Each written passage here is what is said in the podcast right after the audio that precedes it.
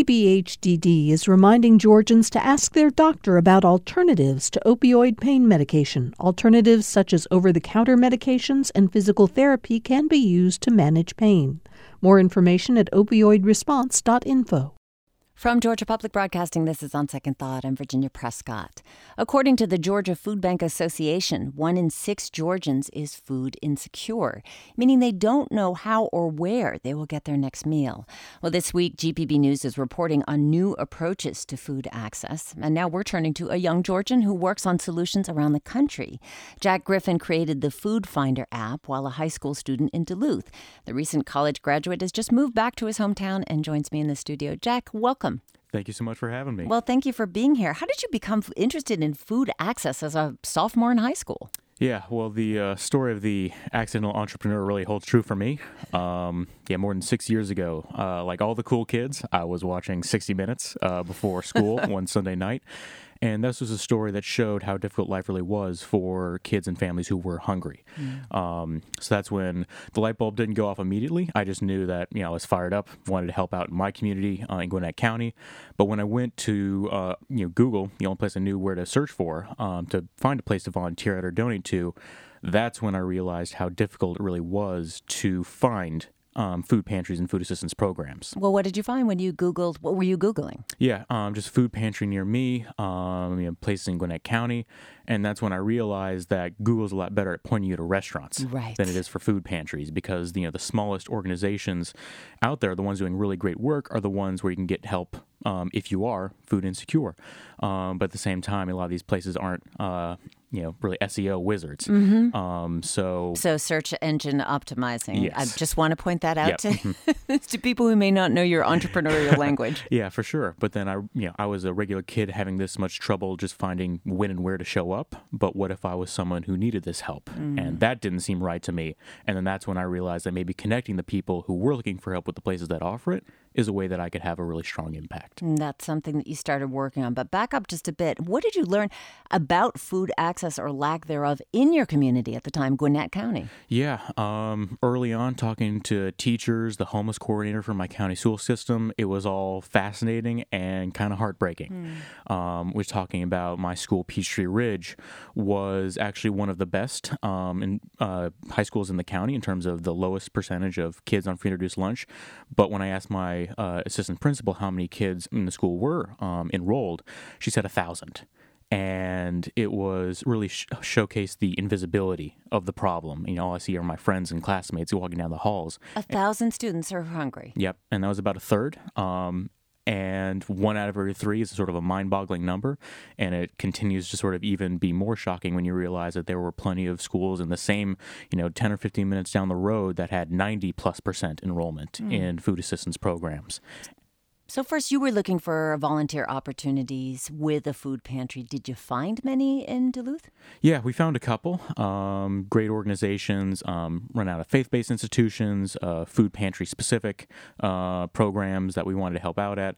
Um, but again, it was just the information was less, was not nearly as accessible as I thought it would be. Mm-hmm. Um, and when I came to know that doing more research as to the role technology could play, I found that the people actually seeking this help for food were often a lot more tech savvy than the places that offer it because of how important of a lifeline smartphones are for you know people who this is their computer it's their only way to get in touch with their families when they're not in the same building. Mm-hmm. um, so understanding how many people were searching for this help online was a big role in you know not that I wanted to create an app and trying to you know attach a problem to solve. It was finding that we know that there's a problem in seeking this help and there's this information gap. Technology is, it might actually be the best way to solve that and uh, bridge that divide. So, you founded the Food Finder app to help people locate food assistance in Mm-hmm. their neighborhoods. Where did you even begin? Were you tech savvy yourself? no, I was not the one slinging lines of code um, behind the app. I was really the I had the idea. I wanted to build it however I could. Um, worked with a great company. Um, in 2014 in, in Atlanta to build it, um, but started off by you know really brute forcing it, doing every search term possible, doing every means we could to try and find these assistance programs using traditional means, and it took a month to find a hundred or so uh, in the Gwinnett County and surrounding areas, and it just it was we've gotten a lot better since then, but it really, even how we had to do it ourselves at the beginning, sort of spoke to how um, you know, outdated or uh, unreliable mm-hmm. a lot of the existing information was because you know it's in a resource constrained environment. It's really right. They're to, focused on something oh, else. Mm-hmm. They have so much to focus on with such you know small budgets, hundred percent volunteer run. It's they just don't have enough time in the day. So then that's where us as this being our sole focus of making sure this information on when where to get help is known that's where we can pick up the slack uh, to help not only food insecure families but also the providers doing really amazing work already. Did you have to pay the people doing the code? Yeah um, we actually launched uh, a crowdfunding campaign uh, about five years ago um, on indiegogo raised about $6000 of a $5000 goal and that got our uh, v1 of the website uh, launched and we just had the five year anniversary of our website's creation yesterday. Wow. So, how many people are you reaching? Do you know? Yes. Um, we use analytics to track all that. Um, now that we service uh, all across the country, uh, making sure people can find uh, help. We've now also just hit a big milestone in serving our 70 uh, five thousandth uh, user, uh, wow. making sure we can help them find help nearby. And how many uh, food assistance locations do you have uh, available on the app? Yeah, started with just a couple dozen in Gwinnett uh, five years ago, and now we've since grown to include forty-five thousand wow. food assistance programs in all fifty states across the country. Well, you said that it was hard to find information on food assistance and mm-hmm. other social services online. So how did you get that and turn it into Food Finder? Yeah, the way that we really wanted to bring it to scale um, so we can handle it. Not, not that we need to reach out to all 45,000 because that's not the most feasible thing in the world. We started working with regional food banks um, as the ones that are actually the distributors to a lot of the local food pantries and uh, churches and all that who give out the food on the front lines. So, you know, here in Atlanta, we have the Atlanta Community Food Bank, which is a terrific organization, working with other Feeding America food banks and their network um, that were larger organizations. Uh, you basically partnering with them to get their list of the partner agencies that they served was a great way that we could start to expand our uh, service map and our footprint to be able to help uh, countless more families and countless more towns and cities across the country. So let's uh, talk about how Food Finder actually works because, you know, somebody online right mm-hmm. now might be able to look, and I would recommend looking for Food Finder GA. That's mm-hmm. how I found it more easily. Mm-hmm. What does it do? What, what, what happens? Yeah, uh, URL today is foodfinder.us, so uh, pretty simple simple. Um, and it's really, again, simple is really the name of the game. Um, as soon as you open the website or open the phone uh, or open the mobile app on your phone, it defaults to it asks for your current location. Um, and that's all we need. Um, yeah, I noticed that. Mm-hmm. I signed on to the app. It didn't ask for a login, anything mm-hmm. like that. Why not? That must exactly. be by design. It is exactly by design. We wanted to make this as hoop free uh, a platform to use as possible. There's no personal information, no login. We wanted to maintain the privacy and dignity of the user as much as possible um, so that anyone can feel comfortable. Uh, very clean maps design. As soon as you open it, you basically see a map of two things where your current location is and where all the nearest food pantries and food assistance programs are near you mm-hmm. on a really recognizable, you know, Google Maps esque display. Um, as soon as you tap on the uh, pin, tap on the name of a resource, you're taken to our final information screen, which gives you you know, street address, hours of operation, contact information, what you need to bring to that location in order to receive assistance. All these really actionable uh, data that is so often sort of lost in the fray mm. if you hmm. just go to traditional search engines. But this is this is what you need, and this is what you uh, need to know in order to really get help for you and your family. And our goal is to just give that as respectfully and uh, easily as possible to the user. How much of your target population do you imagine, or I'm sure you've done mm-hmm. analytics on this kind of thing, actually use smartphones? Yeah, that's a great question. It's uh, probably been asked that uh, number of times, you know, in thousands, but mm-hmm. um, it's surprisingly high.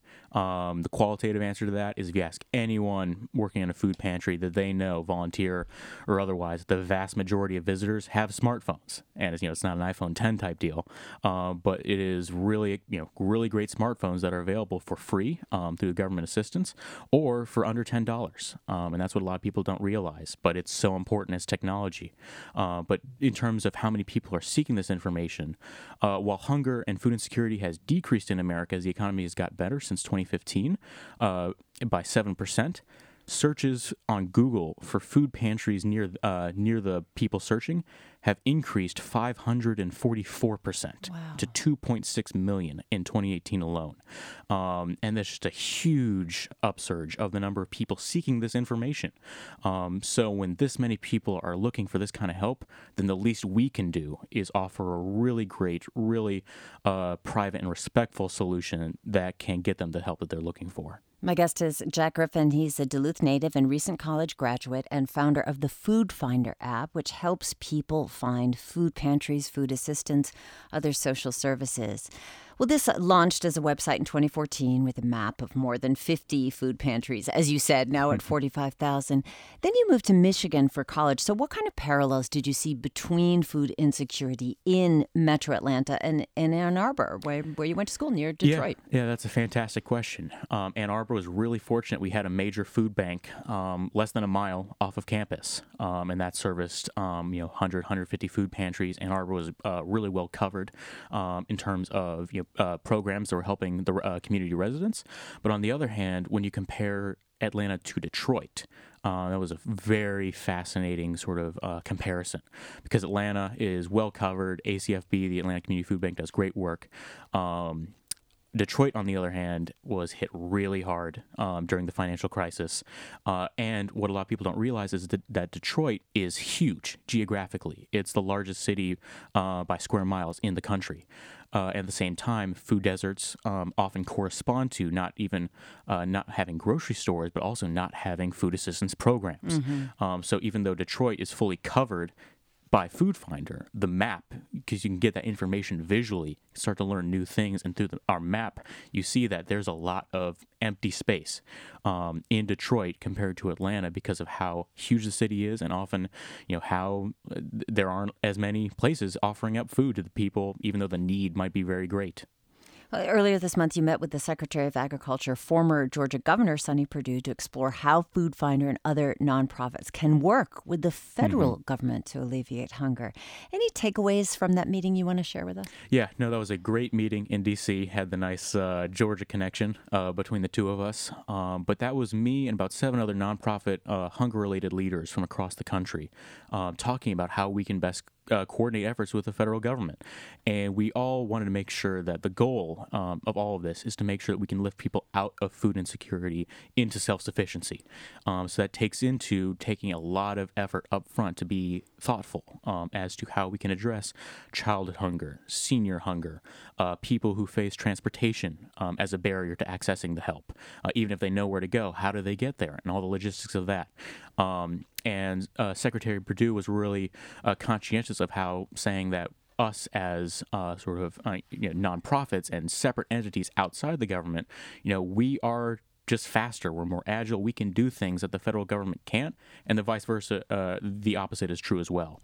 Um, so when we have these unique specialties of um, being able to scale, being able to help people across the country, but the government has so many resources and already does so much to spend billions of dollars to help food insecure users, then working together, we can really move the needle and hopefully make a transformative impact in the landscape. Well, Jack Griffin, what a pleasure speaking with you. Thank you so much. Thank you so much. He's the Duluth native and Food Finder app founder, Jack Griffin. You can find more on the app at gpbnews.org.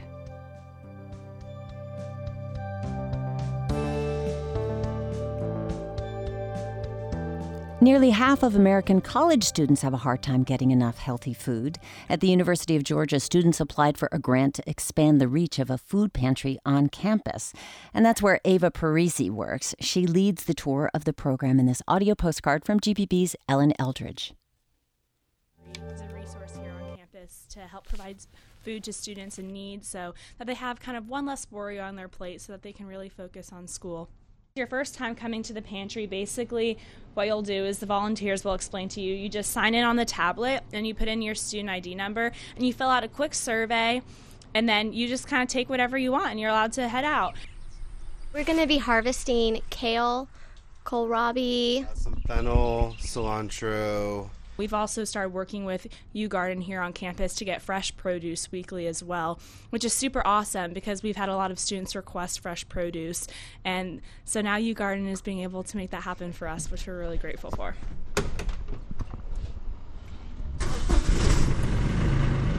John McGinnis, a student worker at UGArden. I'm a biology major with a horticulture minor. I'm Lily Dabbs. I'm a geography major in urban metropolitan studies, and I'm a farm intern and a member of the UGArden Club. UGArden started out about like nine or ten years ago. Um, the main two missions that UGArden has is to give back to the community by providing produce to them, and it also serves as a teaching farm. We're just prepping harvest. Um, we're getting ready to sanitize our produce bins and our washing bins. So this is our bleach mix. It's just a um, 10% bleach. Um, and we only harvest in these green bins. Four boxes at the end are used for the club. And then they're also part of a class project where they build the box and then maintain them throughout the semester.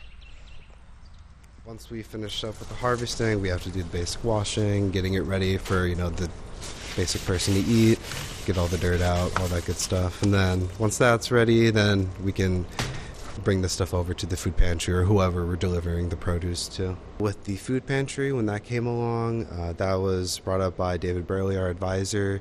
He had the idea of this grant, which ties back to our mission with giving back to the community, more specifically the students in this case. Me, With that grant, we were able to provide uh, money for a new refrigerator for the food pantry located on campus. It's beautiful, and now we get the fresh produce every week. So it's been seriously so pivotal for the pantry to be able to kind of expand its resources and provide for students in a better way. Those were UGA students and vegetable farmers John McGinnis and Lily Dabbs. We also heard from Ava Parisi of the UGA Student Food Pantry. They were all talking about how they work together to feed students. Now, coming up, we've got a public art project bringing some prominent Atlanta citizens back to Auburn Avenue. We'll be hearing that story in just a minute. I'm Virginia Prescott. Stay with us for that when On Second Thought continues.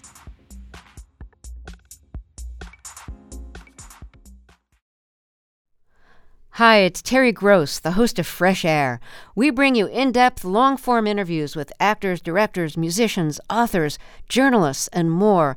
Listen to our Peabody Award winning Fresh Air podcast from WHYY and NPR.